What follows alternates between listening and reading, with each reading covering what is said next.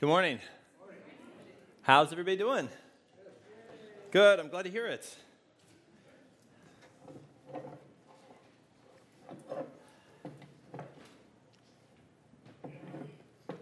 Just fiddling with my stand. Bear with me. All right. So, the backdrop of our current series uh, is that people, particularly young people, but not exclusively young people, are leaving the church in America at historic rates. Fun opening line. Uh, statistics show that they are disaffiliating with Christianity at record paces. So, for an example, 40% of millennials now consider themselves unaffiliated with any particular form of religion or faith. And of that 40%, 76% come from a church background. Something's happening in our culture, and it's happening really fast, very fast. So, about 10 years ago, 12% of Americans uh, would self identify as unaffiliated with any faith. According to the last uh, surveys, that number is up to around 23, 24% in less than or about 10 years. In sociology or sociological science, that is unheard of. That is a huge, fast moving train of a movement uh, that is not to be taken light. You got to pay attention to that because it's a big deal. So, to be troubled about your faith, if you grew up in the church, I'm learning more and more, and I'm more and more convinced is normal, typical, not unusual. And many of you can relate to this, right? This is something you've had to work through or you're currently working through, and this is something that we found as a congregation that we can be a place where people are able to work through their faith before choosing to let go of Jesus. But not by accident.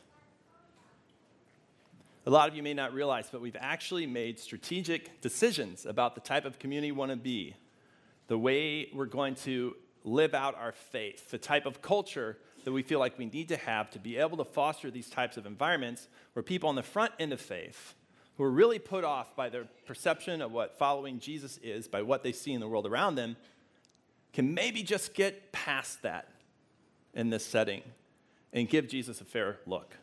Or for people who grew up in the church and things are starting to break down, they're not making sense, we can be a place for you to work through things, a safe place where you're not going to be judged, where you can ask any question, where you can come to any conclusion. You have the freedom to do those things. And what we've seen is that, although we're not perfect, I'm sure it doesn't wouldn't be true for everyone, that's happening here. People are having that experience. So in this series, we're looking at how and why, so that we can own those things and maybe even lean into them a little bit more because there aren't a lot of places like that in the world right now, or in the West, or in America, particularly for Christians to think through their faith. And a lot of people, they see this either or situation. They don't realize that it's not this or that, that you can actually hold on to Jesus and just rethink or reimagine the way you approach faith. And that's what we do, I think, really well here. So, the last few weeks we've been looking uh, the first week, we looked at what are the elements of uh, culture and community we're trying to build to make this type of space. And then the last few weeks, we've been looking at the biggest hangups that people tend to have. And these come from conversations that I've had over and over and over and over again, to the point where I've lost count uh, with people who are thinking about quitting faith in Jesus or not sure if they even want to lean into faith in Jesus, and what comes up over and over and over again. And one of the things I've noticed is that people would often say to me something along the lines of, the things I was so certain of growing up or in college just don't make sense to me anymore. Or they aren't working in my life. Or I reread some of the Christian books from my youth that meant so much to me, and none of it adds up. I feel like I'm reading a different language that makes no sense to me. I can't believe they were so meaningful to me. And actually, I think this makes a lot of sense. So many people are experiencing this because for the past 300 years, the Western church has been trying to nail down the right answers to faith. And this is a change. As far as we know, all the way up to the last 300 years, the right brain, if you will, dominated the Christian faith.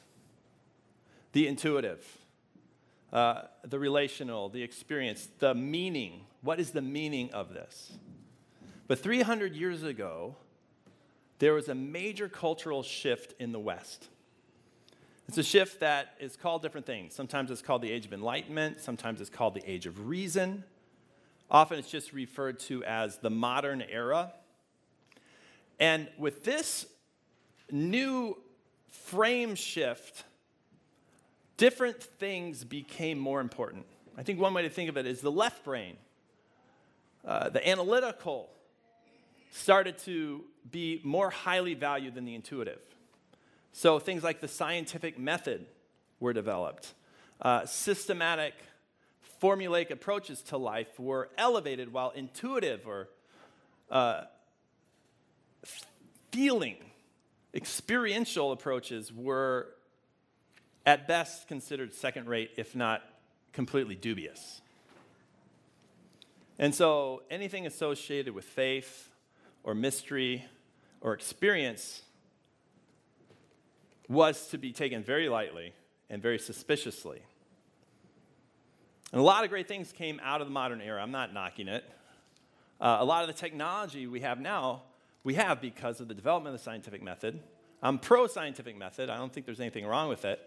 I actually think that what we need is balance between our left and our right brains, between our analytical, reasonable selves and our intuitive, relational selves, meaning, and what a lot of people don't realize is historically in the church, we've had both, but with the intuitive in the lead. The first followers of Jesus, for example, had no scriptures. They had to follow Jesus. They had to look, as Jesus did, for what the Father was doing and do that thing. And some of them had walked with Jesus, they had experience with Jesus. Others met him just through the Holy Spirit.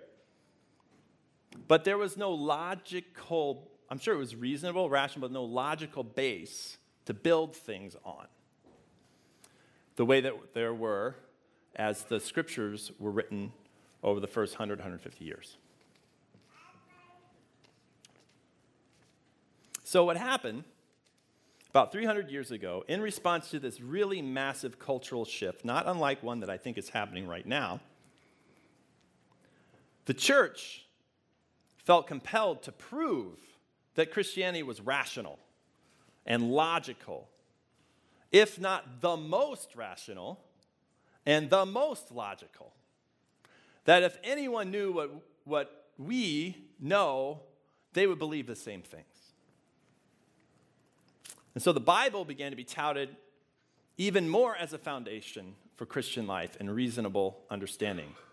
The Bible had the answers. So the logical thing to do was to formulaically break the Bible down into categories and groups and then put it all back together, organized around those groups or themes, to get the right answer to whatever the question was. Let's systematize everything. Let's write catechisms so there's no doubt. We have the theologically proven right answers. Now, a lot of those things on their own are not bad. I'm not knocking. I don't think it's evil to do systematic type of theology or to write a catechism. I just think those things can really take up too much room. and push out the kind of life that I think Jesus wants for us. And in the end, I think that no one bought into modernism more than the new scientific community and the church. 100% dove right in. If there was a question, Christians had the right answer, the right answer. And some Christians were just a little bit more right than others. And so, with the age of enlightenment, also came thousands of denominations because all of a sudden having the right answers was very important, the provable answers. Black and white, no shades of gray. Shades of gray, that's suspect. That means you can't prove it. There's just one problem with this approach. Well, there might be a few. One I'm going to highlight today. People today, particularly people under the age of 40, no longer see the world through a modern frame. The culture that people are growing up with now is different. It's switched back to the right brain. The analytical without the intuitive, reason without experience is now suspect.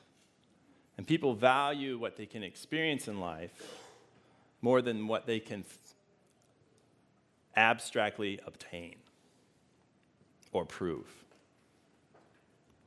And research shows that, particularly, I don't know that anyone really likes this label, but it's the only thing I got. Millennials, research shows that millennials see the world in a profoundly different way than people in the 20th century did. I'll give you an example. Uh, I wanna, I'm going to mention two ads, and I wonder if you've seen either of them. I don't know how you couldn't, but maybe you haven't. So there's one ad from State Farm Insurance. It's called Never. And the idea of this ad is we're going to follow this young uh, couple through their lives as they proclaim all the things that they will never do, and then watch how they do all of them, right? So, I'm never getting married. Well, they get married. We're never moving out of the city. They move out of the city. We're never having kids. We have kids. We're never having another kid. We're having other kids. We're never getting a minivan. We get a minivan. And the joke is that as millennials mature, uh, they'll become just like their parents and view the world the same way. Kind of like the rebellious children of the 60s, eventually by the 80s, were very much like their parents. That's one ad. The other ad is for Lincoln. I think it debuted in a Super Bowl a couple years ago with uh, Matthew McConaughey. Do you remember that one? And the big idea here, besides the weird way he says everything, is comes to a point where he says, I didn't drive Lincolns because I'm paid or because it's cool, right? I've, I've always driven, driven Lincolns because I liked it, right? Sort of an authentic experience. The reason I drive a Lincoln is because I like it. That's why I do it. Now, I'm not a millennial, I'm an Xer. I'm sorry. So, when I saw these ads, I thought, oh, never, ha ha ha ha, isn't that true? And when I saw the Lincoln ad, I thought, that guy is weird. but you know what? These ads were made to specifically target the millennial generation. And Lincoln sales went up by 25%. And I know some millennial folks who were offended by the State Farm ad because it's kind of dismissive and judgy and untrue in some ways. There's some truth there too.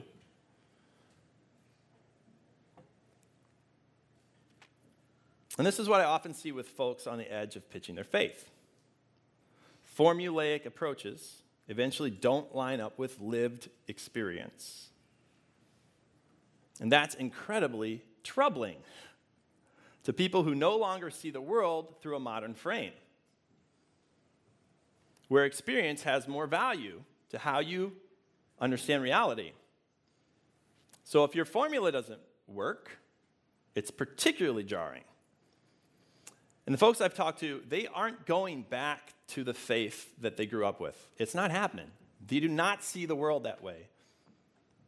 In the 60s, rebellious youth still saw the world through the same frame. That hadn't changed. They still made their value judgments, how they understand reality, uh, truth considerations through exactly the same frame and lens As their parents, they just came to different conclusions, right? But they didn't question what was going on underneath that. That's not what we're living through right now. People, particularly, people above and whatever, but particularly under the age of 40, simply do not view reality through a modern lens. And they're not going to.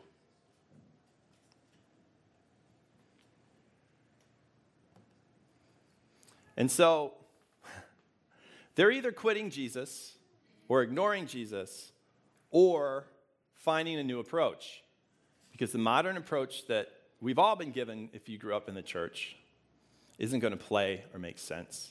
They're going to find it damaging. And I think in a lot of ways it is.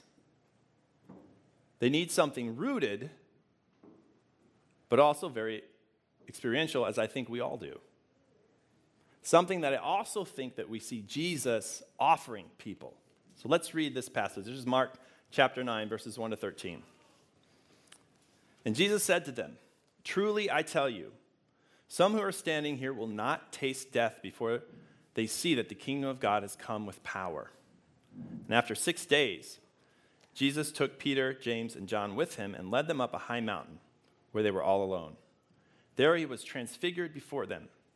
His clothes became dazzling white, whiter than anyone in the world could bleach them. And there appeared before them Elijah and Moses, who were talking with Jesus.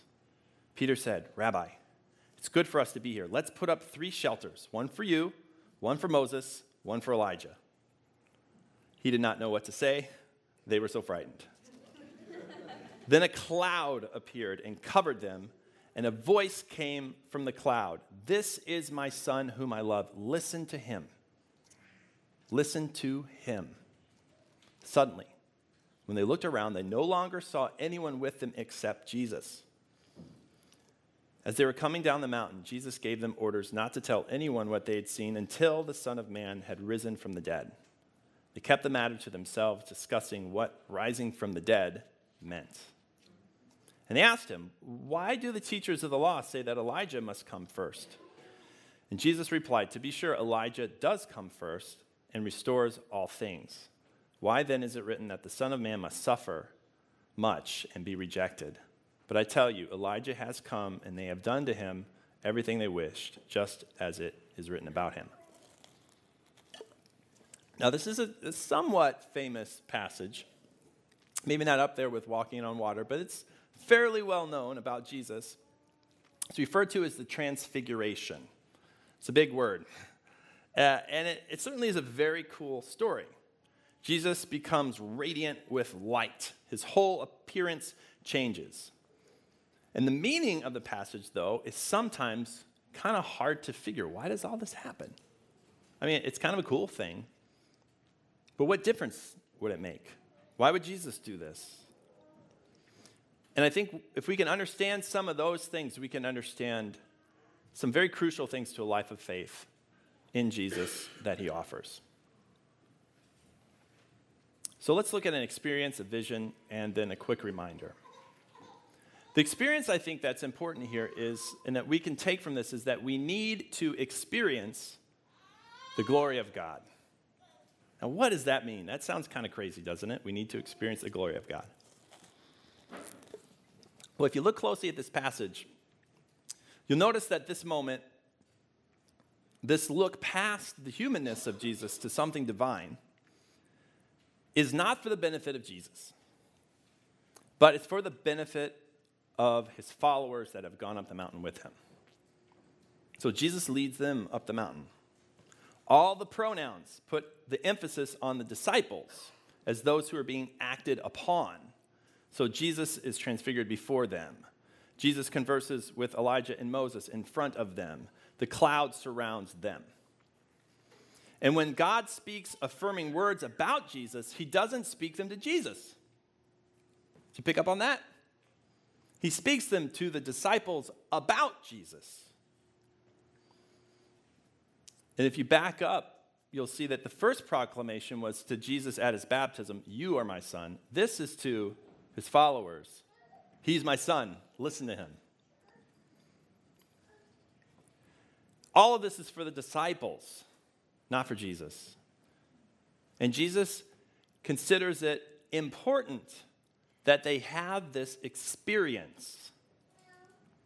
And what they're experiencing is a taste of the glory of God.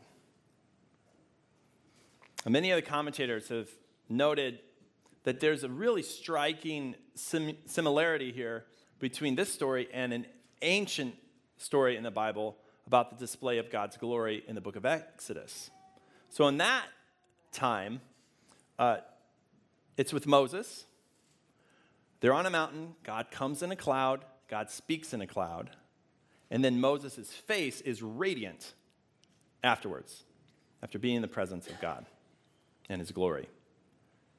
Now, Jesus is showing his disciples his glory on a mountain in a way that recalls this display of God's glory to Moses at Mount Sinai. And Jesus knows that they need to see this. We all need to experience the glory of God. We hunger to experience the glory of God, to be taken into it somehow. Some would say that we're in pursuit of it our whole lives. Uh, there was a Christian author and thinker right in the middle of the modern movement named C.S. Lewis. Ever heard of him? Uh, these days, he might be more famous for his series of Narnia books that have been made into some good, some maybe not so great movies. And uh, he thought that the musings and longings of our artists and poets point to this deep longing in all of us. At one point, he wrote this. He said, But the poets and the mythologies know all about it. We do not want merely to see beauty, though God knows even that is bounty enough.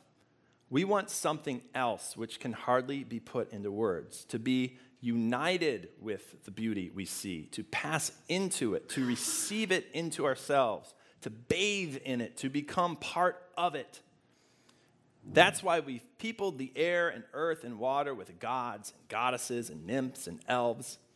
That though we cannot, yet these projections can enjoy themselves that beauty, grace, and beauty, grace, and power of which nature is the image. That is why poets tell us such lovely falsehoods. They talk as if the west wind could really sweep into a human soul, but it can't. They tell us that beauty born of murmuring sound will pass into a human face, but it won't. Or, not yet. For if we take the imagery of Scripture seriously, if we believe that God will one day give us the morning star and cause us to put on the splendor of the sun, then we may surmise that both the ancient myths and the modern poetry, so false as history, may be very near the truth as prophecy. What is Jesus doing? Well, in part, I think he's showing the disciples his glory.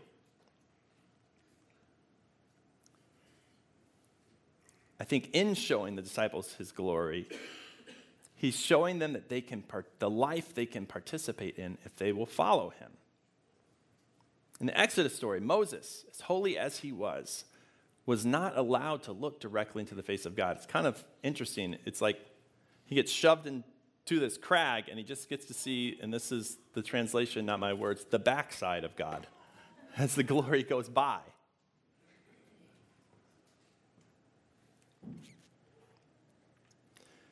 And this is one of the reasons I think that Peter suggests building shelters, which is kind of humorous, or more literally, tabernacles in the ancient Hebrew scriptures, tabernacles had to be built for the presence and glory of God because the Israelites could not be directly in God's presence. Only Moses could go in. So the tabernacles were at once a dwelling place for God and also protection for the Israelites from his presence. Now, on the Mount of Transfiguration, however, the disciples are allowed to enter into the cloud to witness what's happening there, to experience the glory of God, and they live so they can experience the glory of God through Jesus. And as they do, they're not just experiencing something good, which they certainly are, but they're experiencing something that they are called or invited into, to participate in. And as they see Jesus transfigured, they're getting a sneak peek, a foretaste of resurrection and the power that is at work in it. The same power that Jesus promises later can work in them. See, experience is not suspect, it's not second rate, it's essential. We need it.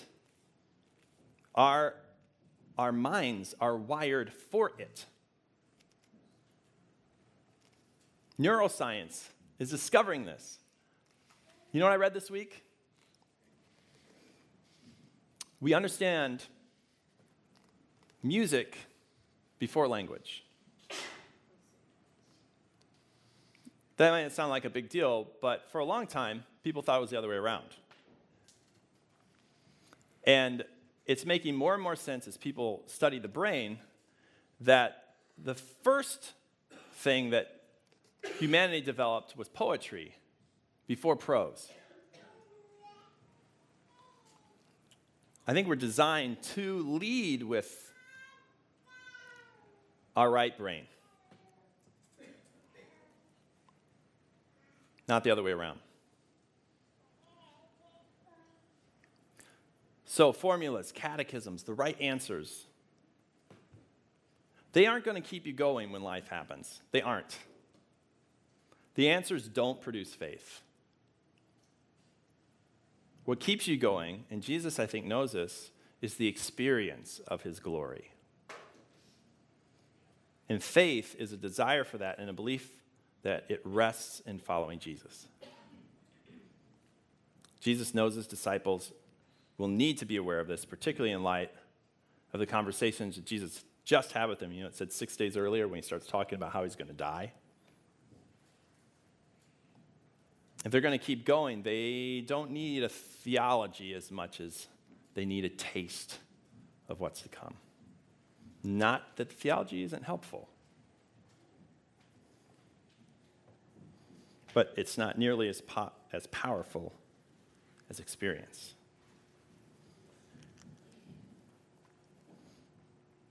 So to follow Jesus is to hold on to this hope to taste it, to long for more, and expect for more now and in the hereafter.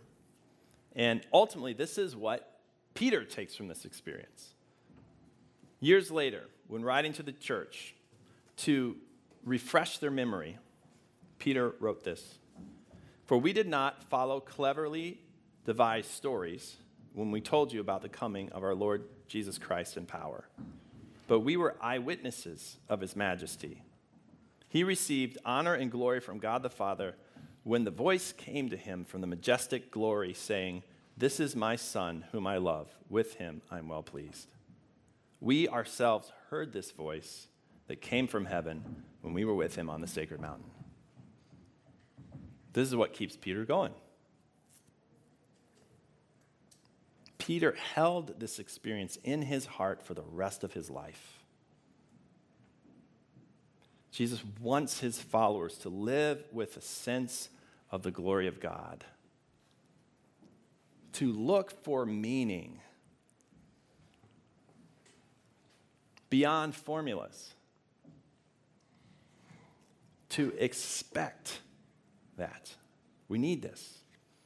Second, a vision. We need to see who Jesus really is. Uh, here, Jesus is shown, I think, as this sort of above all culmination of everything person, right? So in Exodus, after experiencing the glory of God, Moses' face would then start to, it would shine, but then it would start to fade. And this story is in strike, is stark contrast to that. So Moses' glory was what, this is a big word, derivative, meaning it was put on him. Jesus' glory is essential, meaning Moses reflected a glory that wasn't his own, or Jesus emanates a glory that is his essence. And many think that Moses and Elijah represent the major parts of the Hebrew Bible, which are often called the prophets and the law. Elijah the prophet, Moses the law. And Jesus here is shown as the one who comes and surpasses both Moses and Elijah. And in their presence, Moses, Moses and Elijah, Elijah God says, This is my son whom I love. Listen to him. Listen to him. And God the Father is putting Jesus above everything else, above the greatest leaders of the Israelites, and even the scriptures that tell their stories. Now, the author Mark here is not saying that we don't need the Bible anymore. He's not saying that it's not the Word of God. He's not saying that it's not inspired. Far from it. And we teach from the Bible every Sunday here. We encourage its study. We encourage interaction with it as a foundational way to connect to God. So, what Mark is doing, I think, could make some folks who really respect and love the Bible sort of perk up. But don't give Mark too hard of a time. He's actually just doing the same thing that other biblical authors do. He's just doing what Luke does in his telling of the life of Jesus when he points when he reports that Jesus says, quote, "How foolish you are and how slow to believe all the all that the prophets have spoken. Did not the Messiah have to suffer these things and then enter his glory?" And beginning with Moses and all the prophets, see the Moses and prophets, he explained to them what was said in all the scriptures concerning himself. Or what John does, when in his version, Jesus says, You study the scriptures diligently because you think that in them you have eternal life. These are the very scriptures that testify about me. All of these authors are pointing to the role that scripture is meant to have in our lives. Namely, that scriptures were all about Jesus. They were designed to point people to him and that in him was the fulfillment, the reality, the ultimate authority that scriptures were pointing to. You don't need more of the Bible, you need more of Jesus. And the Bible can help in a really powerful way, but it can't replace. I don't know if you realize this. And this I think if you want to make Christianity a modern religion in terms of the age of enlightenment, the modern era, this really messes it all up. Some of the Bible is purposely, purposely unclear. There's a story that Jesus told. It was a parable. Uh, it's called the parable of the soils, or sometimes a parable of the sower. And in this story, you've got all these different types of soil, right? And you've got a sower who goes out and he, he throws seeds on all the different types of soil. And some of them, the seeds do great. Uh, some of them, they don't do so great. Jesus tells this parable, and absolutely no one understands it. They're all confused. And then Jesus says this He quotes a, a, a prophecy from the Old Testament when they ask him, We don't get it. What's this about? He says, They may be ever seeing but never perceiving, and ever hearing, but never understanding. Otherwise, they might turn and be forgiven. Okay. Kind of sounds like Jesus is saying, I'm going to make it really hard. Or there's some people that aren't, you know, otherwise, some people might turn and be forgiven. That sound like Jesus? That bothered me for a long time.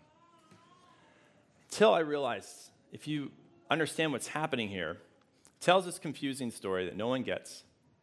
A lot of people go home. They forget it. But there's a certain group of people that press in, that hang around Jesus, that ask him questions, that push forward. And he says to those people, the secret of the kingdom of God is given to you.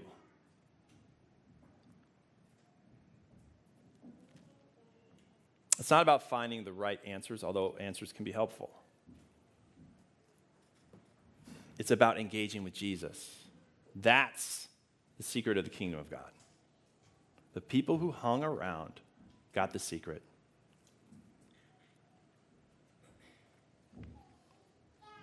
In the tradition I grew up in, would often make statements like, all we need is the Bible. You've got your feelings, I've got the word. Oh, some of you heard that one. And the thought here is if we studied enough, broke down the Bible, put it back together again, we could figure everything out. Find the answer to anything. The problem is the Bible is obscure on purpose sometimes because Jesus doesn't want you to be able to figure it out without following him. If your catechism is so perfect that you no longer need Jesus, there's a problem. And you're probably deluded anyway, because it's not perfect. Who's perfect? Who does the Bible say is perfect? Who does the Bible say? Who does the Bible point to? Who does the Bible say is the truth? The Bible does not say the Bible is the truth. Bible points to Jesus and says, he said, I'm the way, the truth, and the life. Jesus is the truth. The Bible is helpful towards the end of knowing Jesus better. But if we use it to cut Jesus out, if we see it as the way to answer everything, we lose Jesus It's not meant to answer everything, it's meant to draw us into connection and relationship with Jesus. Study the scriptures diligently because you think that in them you have eternal life. These are the very scriptures that testify about me.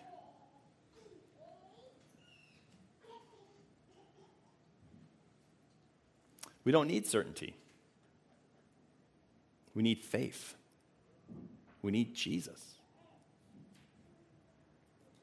And one of the great lies of the age of enlightenment the modern era is that you need to nail everything down. You need to have certainty to be happy or have security or feel at peace. But it's a lie. We need faith. Faith only exists in uncertainty. And Jesus knows that. So the scriptures are written in a way that point us to and force us to Jesus.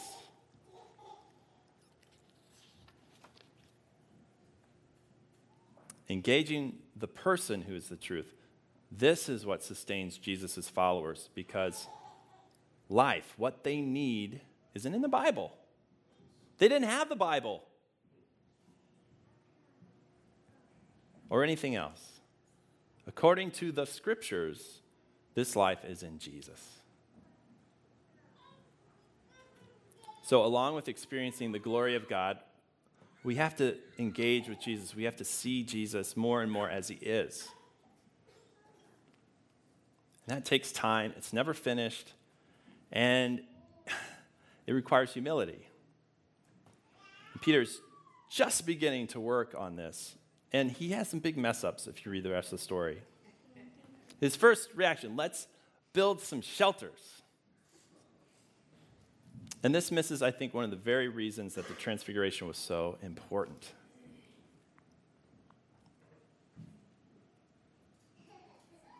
We need to be reminded of Jesus' mission. I think one of the reasons that Peter shelters idea was so misguided is that it makes the mountaintop the end without the cross.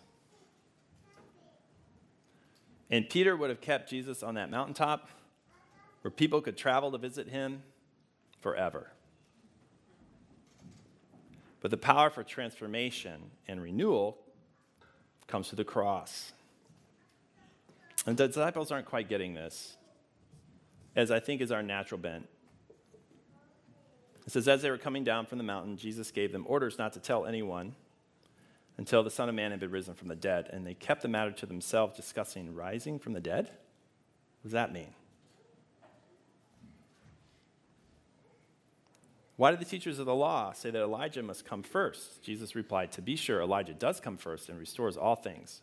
Why then is it written that the Son of Man must suffer suffer much and be rejected. But I tell you, Elijah has come, and they've done to him everything they wished, just as it's written about him. Now, they've just seen Elijah. And they know that the coming of Elijah is prophesied as the precursor to the coming of the Messiah. And their thought is okay, okay, Jesus, Elijah has just come. It's on. Time to take over. And they want to skip the cross and the rising from the dead and get right to the kingdom. The work to be done, the renewal that needs to happen, the people that need help, the systems that need to change are all down the mountain. And the power for transformation would come through suffering, through the cross. The world needed a Savior, not a shrine. And Jesus was on a mission to renew the whole world. And they couldn't stay on the mountaintop, he had to go to the cross. Jesus' mission went beyond a mountaintop experience to the ends of the earth. And in the end, it is about mission, not minutia. I'm sorry. I got, I got into my alliterating, my MMs. It's about, it's about mission. It's not about figuring it all out, nailing it all down. In fact,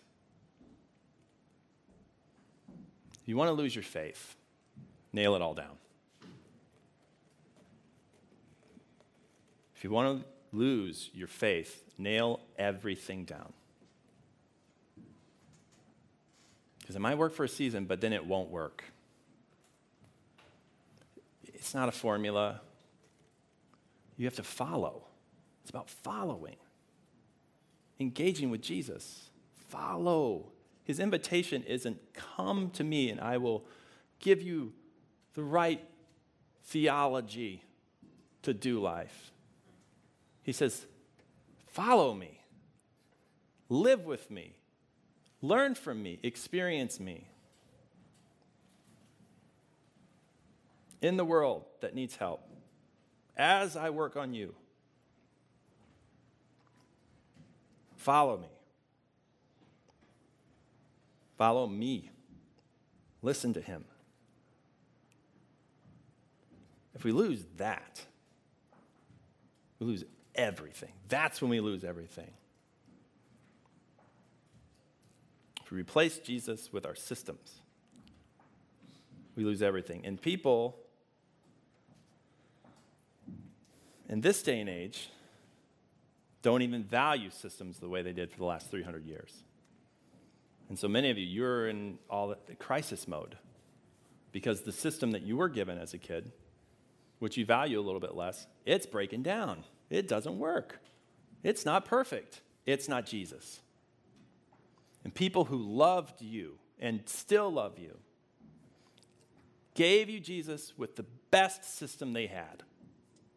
And in that system, there are things that are going to help you for the rest of your life, and there are things that are just wrong or that won't help you or that worked 100 years ago but don't work now. So honor them by following Jesus. And honor those well meaning people by, not, by holding off before you kick Jesus out the door because the system is failing. Jesus never wanted it to be about the system. It's not his system. It's a or an imperfect system that has some helpful things and some things that won't work after a while or that don't work in every situation. But that's okay, that's good. Because that means there's room for you to engage with Jesus in the moment, in your life, in a different season, in a different context. You don't turn to page 25 and read what to do. You turn to Jesus and you interact. That's where life is.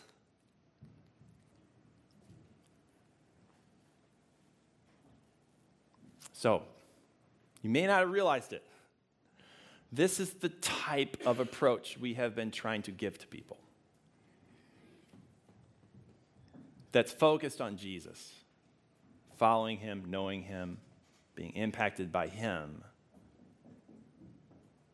as opposed to hoping that what was written about him will impact you. Or if we give you the right formula, you'll get the results that you want. What was written about him points to him. And what was written about him is amazing and inspired and glorious, but it's not the glory. Let's pray.